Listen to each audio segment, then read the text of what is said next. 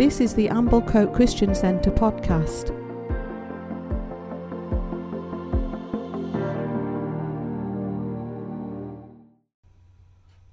Hello, and welcome to the first podcast in our whole church teaching series on a theology of pleasure. To save any confusion, I, I should begin by clarifying that this first podcast is the teaching that I originally delivered on Sunday, the 31st of November, in the morning service. Uh, so if you were there, then you've already heard this podcast. And if you weren't there, then that will explain why uh, this one will feel a bit different in tone and delivery to the other podcasts in this series.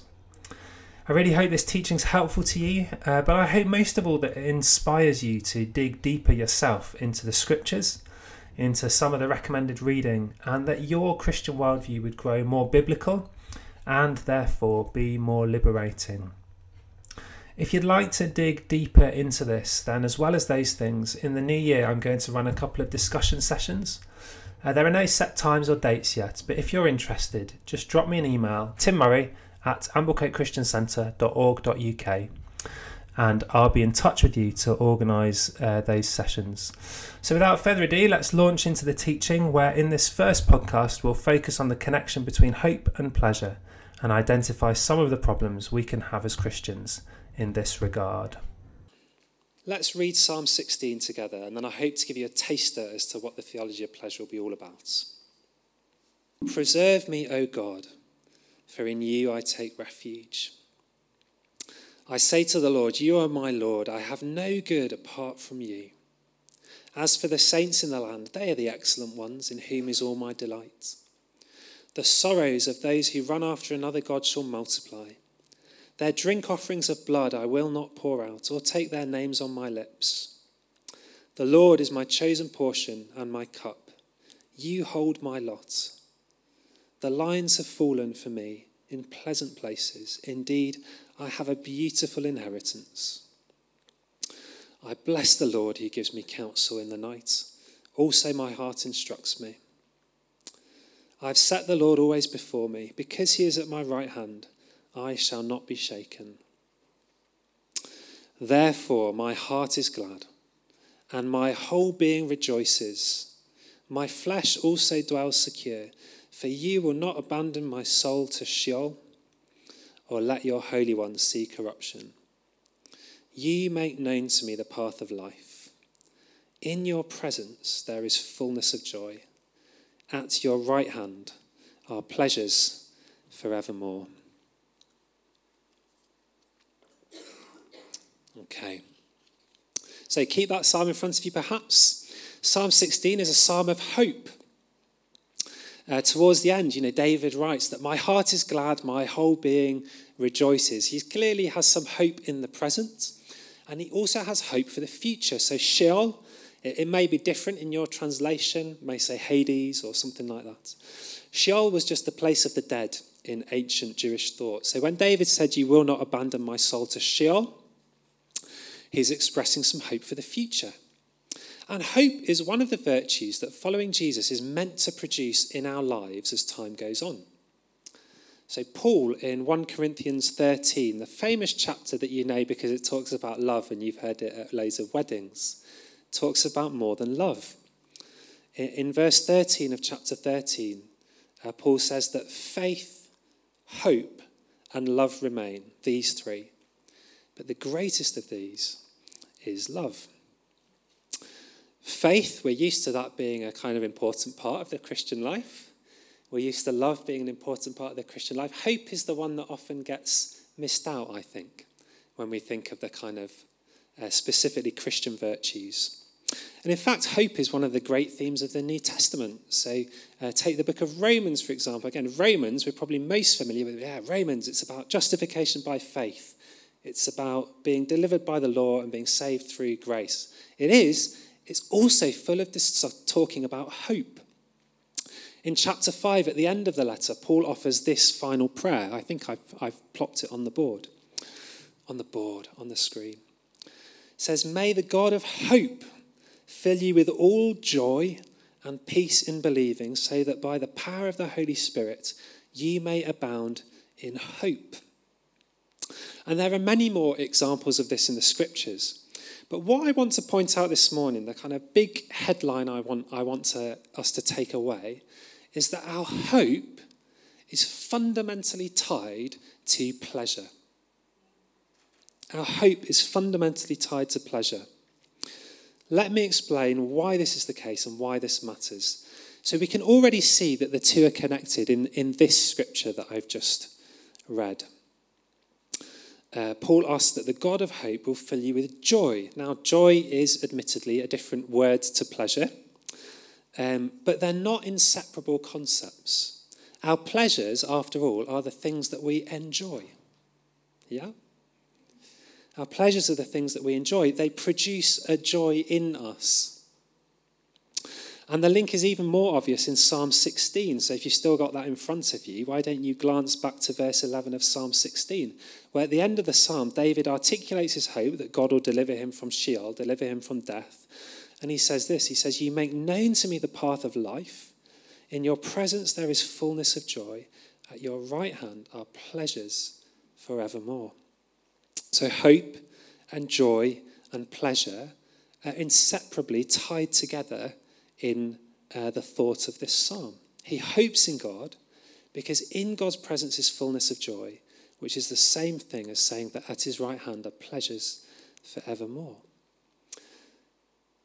So I would suggest that scripturally there's a significant connection between pleasure and hope, but there's also a logical connection, isn't there? If we think logically, we can see that hope and pleasure are connected. Ask yourself this question Who hopes for what they won't enjoy? Yeah? Who hopes for what they won't enjoy?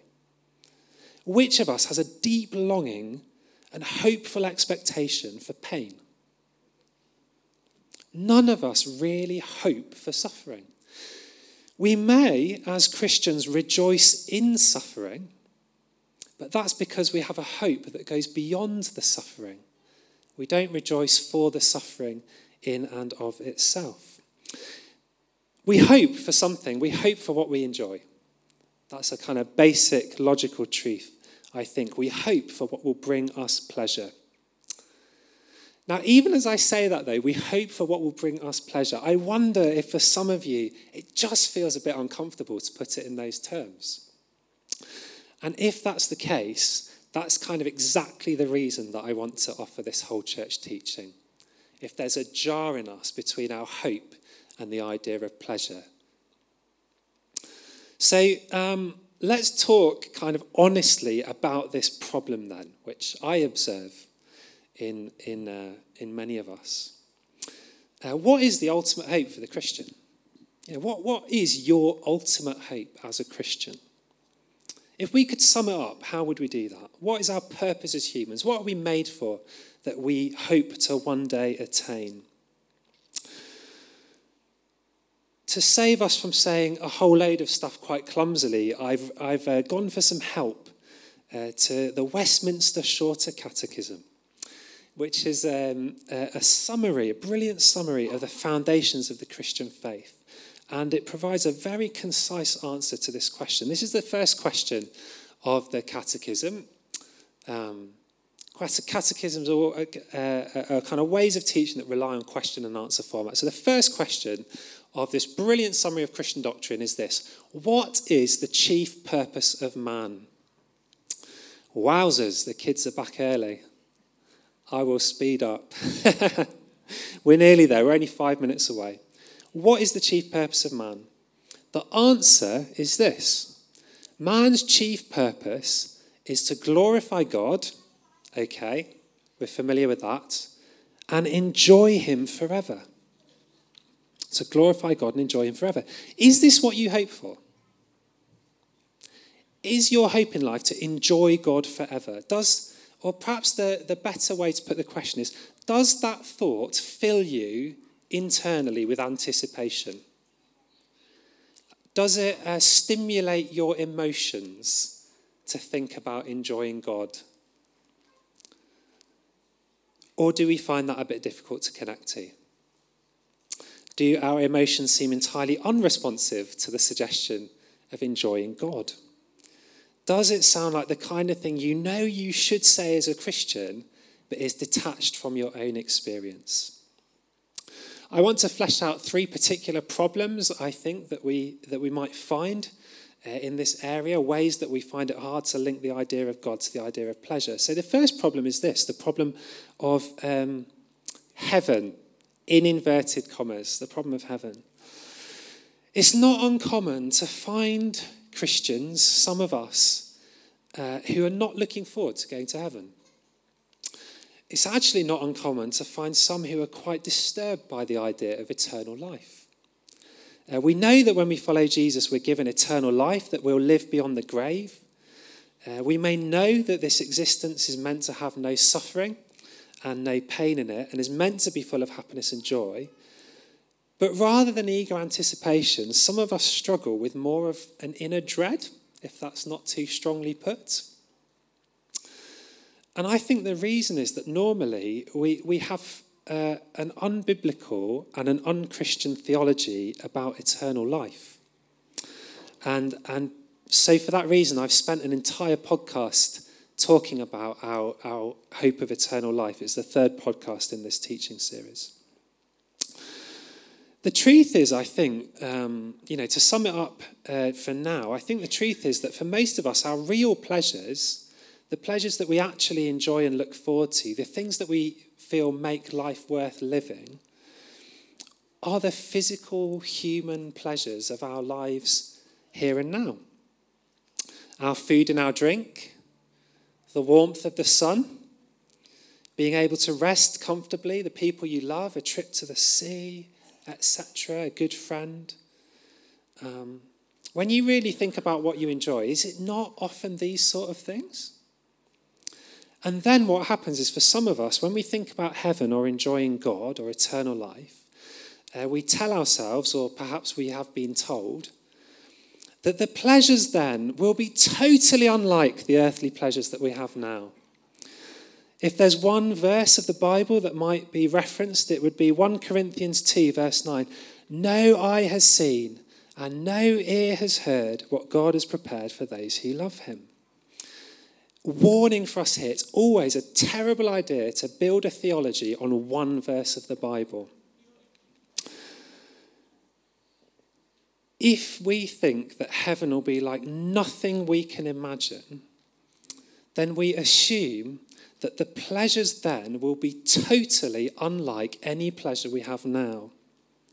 And that's the problem. Because when we make that move, we take away from our hope all the pleasures we actually enjoy.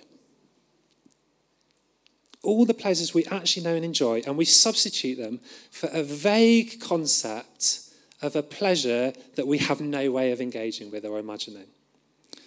And then we try and look forward to it. And that's why it's so hard. How can we look forward to something that is entirely detached from anything we actually enjoy now?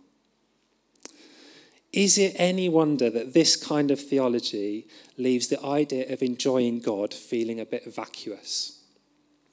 So, much more briefly, two other problems, two specific problems. The second one, I think, is that for some of us, the very word pleasure has come to be associated with sin. That's why some of you had a little shiver when I talked about the theology of pleasure. Now, there's some good reasons for that because the Bible can talk about the pleasures of sin and warn us against them. Again, we'll tackle that in the podcasts. But unfortunately, some Christian traditions have given the impression that pleasure is sin in itself. That when we're enjoying ourselves in fleshy, human, earthly ways, that this is at best unspiritual and at worst sinful. And I think, to be honest, it's partly because um, culturally we quickly associate the idea of pleasure with sex and our sexuality. And um, rightly so, in a way, because sexual pleasure is one of the great human pleasures. Uh, but wrongly so when we think that all talk of pleasure is talk of sexuality. Pleasure is simply the word for the experience of enjoyment, to take pleasure in things. And many of us struggle to think of pleasure as good or holy or righteous or godly. But it is. And the teaching will explore why. So, thirdly, then, the third problem. When we think about enjoying God, for many of us, the first thing that we think about is some kind of direct spiritual experience of God. We think about enjoying God by sitting in our prayer chair and enjoying Him as a kind of, yeah, a, a direct spiritual experience. We imagine that to enjoy Him must be primarily about an inner sense of joy linked with feeling His presence. If we are more charismatic and extroverts, we tend to imagine this perhaps as the pleasure of the Holy Spirit as we express ourselves in worship and praise. The introverts among us might immediately imagine the inner peace of the presence of God in our study. But in both cases, uh, it's based on this experience of God, this kind of experience of God. And this is a problem if we are one of the many Christians who doesn't have many of these experiences. Um, if that kind of spiritual experience is few and far between, and that is the sum total of what we imagine it means to enjoy God, then again, it's going to be very difficult to look forward to the idea of enjoying God with any real appetite. And uh, don't, uh, please don't misunderstand me here. That kind of spiritual experience of God that I've described is real and precious and something I hope we all grow in experiencing over time as we walk with Jesus. Direct spiritual experience of God is something to desire. It's part of what it means to enjoy God. But it's by no means the whole of what it means to enjoy God. It's far from an adequate picture of the pleasures of God to restrict them to this. There is much more about enjoying God than these kind of experiences. So, to summarize and finish, all of our kind of problems in this regard, I think, are indications of how much we struggle to imagine, to actually imagine in a way that engages our whole persons what it might be like to enjoy God and to understand the kind of pleasure that we're meant to hope for. And this matters because, first of all, if we have no adequate theology of pleasure, then our real enjoyments in life will become increasingly detached from what we think God is like. In other words, this will affect our image of God. The things we enjoy will end up being a different sphere from everything we think about God. And can you see where that might lead? We'll struggle to hope. We'll struggle to love God. We'll struggle to receive his love for us. And in the end, to put it provocatively, we will end up being Gnostics rather than Christians. And I'm going to explain what that means in the podcasts. The second reason, then, it affects our image of God, and this always leads to the second, which is it affects the way we live. Um, the inspirational missionary Jim Elliot gave his life to serve God and take the gospel to unreached tribes. He's famously quoted as saying this he is no fool who gives what he cannot keep to gain what he cannot lose.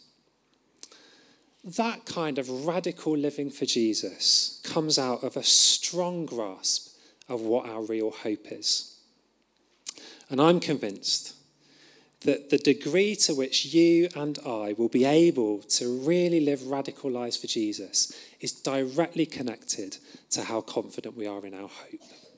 And that is connected to our pleasures. So, that's the hook. There's three more podcasts that will explore theology of pleasure, and we would encourage you to journey and engage with this teaching. We think it might be important for our image of God and the way that we live. I'm going to pray. Father, uh, just pray uh, for your blessing on each of us, Lord. As uh, as your scripture says, Lord, though we struggle to understand it, you have designed us and called us to infinite joy and ultimate pleasure.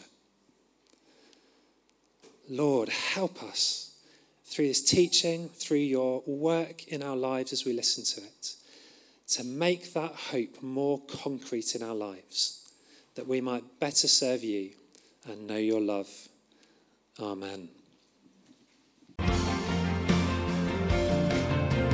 Thank you for listening to Amblecote Christian Centre's podcast. For more information about who we are, what we believe, and how you can get involved, check out our website amblecotechristiancentre.org.uk.